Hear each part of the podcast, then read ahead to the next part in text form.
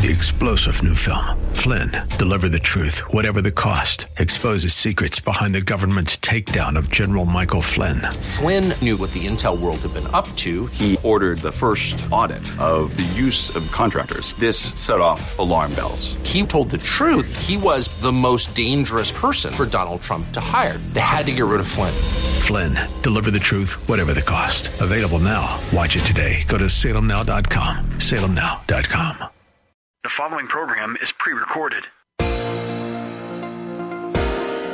This is Simply for Women, a place for that mom who knows the chaos of life, the daughter who faces the challenges of the day, and for those women who want to deepen their faith. God invites us to take Him off our to do list and to simply be, to simply be with Him. The opinions expressed on this program are those of the hosts, guests, and callers, and not necessarily those of Salem Media Group, staff, management, or advertisers. Now here's your host, Jennifer Jackson.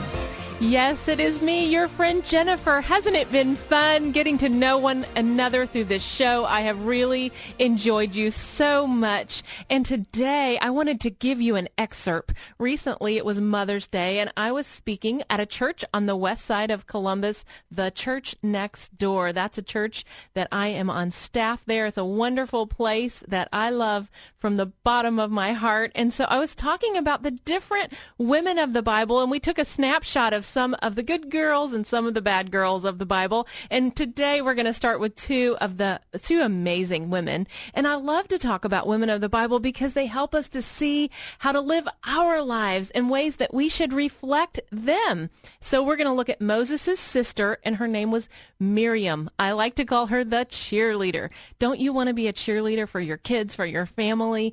And then the next one we look at is Anna and she was a widow for many many, many years. And she was an intercessor. Big churchy word for prayer. Big word for just a simple concept of prayer. So this sermon, I hope it blesses you. We're going to be listening to it all week long, just different bits and pieces.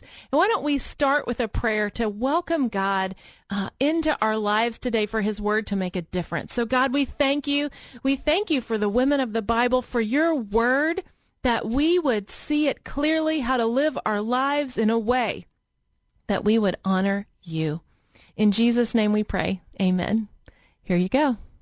I wanted to spend our time on the Word of God, spend our time together seeing what all God wants to tell us. So the Bible, the Bible is so rich. It's like a treasure hunt. It's like mining for gold. And I'm hoping that each and every day you are getting up and you are going treasure hunting and you are digging and you are looking. But that's what we're going to do today.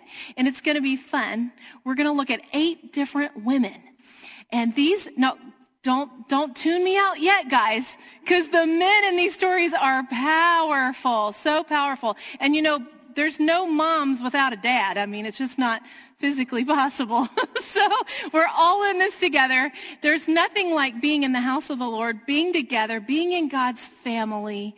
And when we read the Bible, it's our family. You know, this is our family. That's, we are part of God's fam- family. So look at this. 1 Thessalonians 2.13. It says, and we also thank God continually because when you received the word of God, which you heard from us, you accepted it, not as human word, but as it actually is, the word of God, which is indeed at work in you who believe. And you believe. And I see God's word at work in you. And that's what we want to, we want to take his word as life as character building. You know, all of us have choices to make every day. I think about some of the hard things I've been through recently and some of the hard things that moms are going through today. You may not even have your mom with you today or your child. And those hard things are choices that we make every day. How are we going to live our lives in the midst of some of the suffering and some of the hardship and some of the pain? But these women that we're going to look at today, they each made different kinds of decisions and choices, and they challenge us to see how do we want to live our lives. And that's why James says the word of God is like a mirror. It's like a mirror because it shows us who do I want to be? Who do you want to be? So the first one that we want to look at is Miriam. Miriam was a prophetess. And you know, there's three different prophetesses that we're going to see today. Miriam, Anna, and Deborah. And that means that they knew the word of God, they loved the word of God, and they spoke it over the people so the people could apply it to their life. That's what a prophet was. And so Miriam, let's imagine this. She's a young girl and Moses is put in the basket in the Nile River and she goes out to watch over him as the big sister. She must have been brave and she must have been bold. You think about the political climate of the day. They were killing the babies and yet she was guarding that basket. And when Pharaoh's daughter came, she had the courage to step up, use her voice, and to say, hey, I might find somebody that could nurse that baby for you. I was so proud of Miriam in that passage. Takes the baby home. They get to keep Moses for three years. But then can you, can you imagine she must have thought she was the little mama. You know, I'm a big sister and I used to think I was the mom and my mom would have to say, no, Jennifer, I'm the mom. You're not the mom. You're just the sister, right? And I was bossy and protective, and my brother, I thought he was my baby. But that was Miriam. She thought Moses was her baby. But then they had to give him back. And then, can you imagine the pain of that? Giving him back to Pharaoh's daughter at age three-ish. And then, now she's grown up, and she gets to serve God with Moses and with Aaron and the three of them are a powerhouse team working together as a family to get the Israelites across the Red Sea. And there's Miriam with all the, the women and the diaper bags and the strollers, goldfish and snacks and trying to get all those kids across the sea. How did they do it? And when they get to the other side, Moses leads out in song. I love Moses. Leads them out. But then Miriam she says we have a little more to process, girls, because sometimes, you know, the girls, we have to really talk about all we've been through. You know, they had to leave their homes, they had to pack their stuff, they've, they've been on a journey and they wanted process time. And Miriam leads them out in dancing. She takes the women and they dance and they sing and they celebrate. And you know, that's what she, one of the reasons we meet as a church after seven long days in the world, it's good to be here and to celebrate and to say, we need to process all that's happened and we need to say, God, you are good and we thank you and we're together.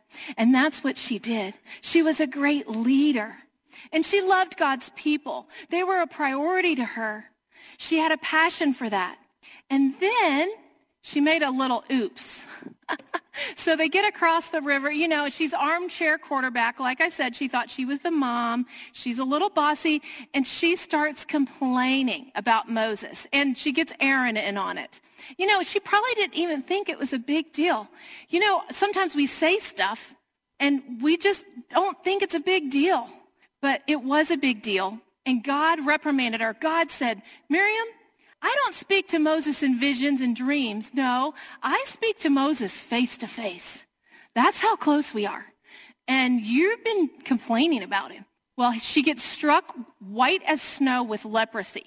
And here's the horrible part. Like all the Israelites are waiting. They're like, waiting seven days to see if she's going to get any better or what's going to happen. How embarrassing, right? You know, her mouth, her mouth got her in this heap of trouble.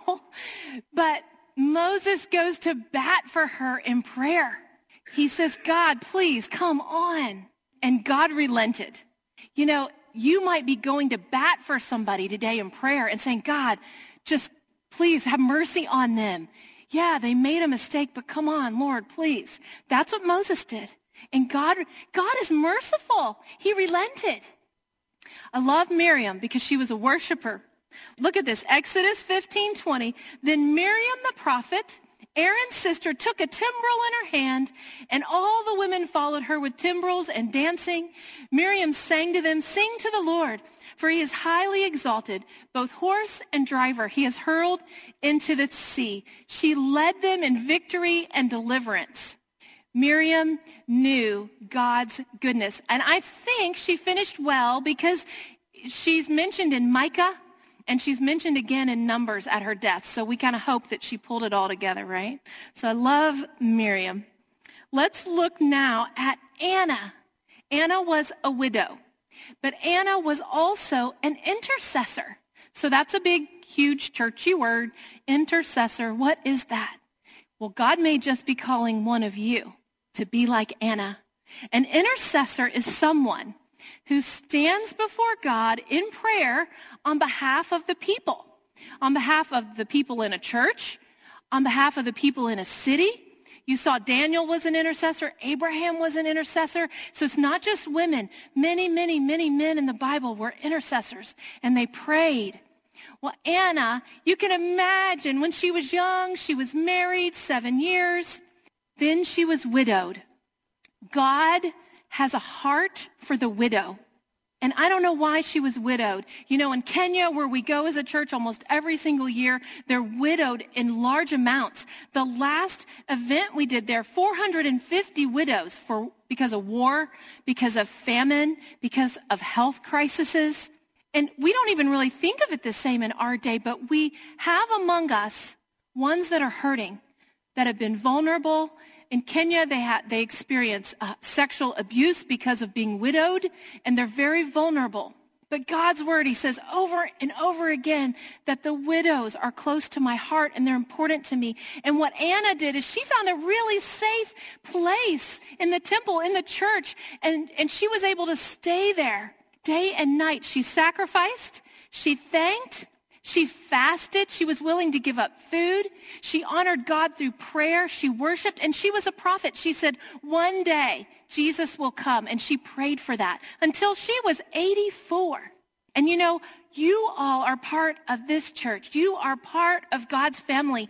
And I hope every weekend when you're here that you're looking around and you're looking for that widow. You're looking for that person who's been vulnerable or hurting. And you're saying, it's safe here. It's warm here. It's happy here. You're welcome here. That is part of our job to make that for them. So that was Anna. But guess what? Her great, great reward was she got to see Jesus. Her other reward, she had fellowship. She had fellowship with Mary and Joseph and Simeon. And you too, in God's house, are going to find that fellowship. You're going to find Jesus here. It's a great reward.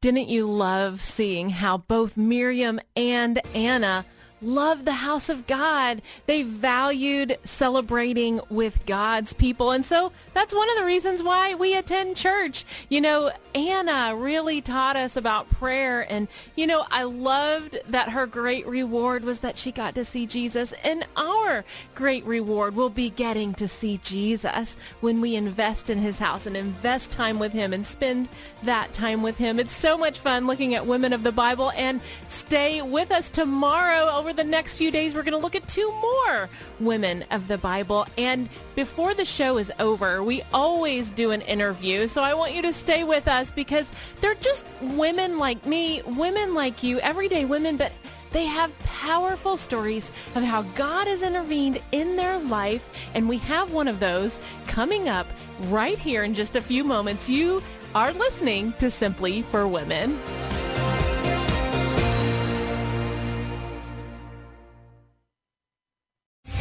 Three-star general Michael J. Flynn, head of the Pentagon Intelligence Agency, knew all the government's dirty secrets. He was one of the most respected generals in the military. Flynn knew what the intel world had been up to. He understood its funding. He ordered the first audit of the use of contractors. This set off alarm bells. The explosive new documentary, Flynn, Deliver the Truth, Whatever the Cost, uncovers the facts behind this scandal. Flynn told the truth. He was the most dangerous person for Donald Trump to hire. I find out the worst enemy that I'm going to face in my life is right here in America. They took my assessment and they wanted me to change it. And I was like, I'm not changing it. They had to get rid of Flynn with in depth interviews, archival footage, and never before seen personal records of the man behind the headlines. I just felt like I was drowning. Flynn, deliver the truth, whatever the cost. Available now. Watch it today. Go to salemnow.com. Salemnow.com.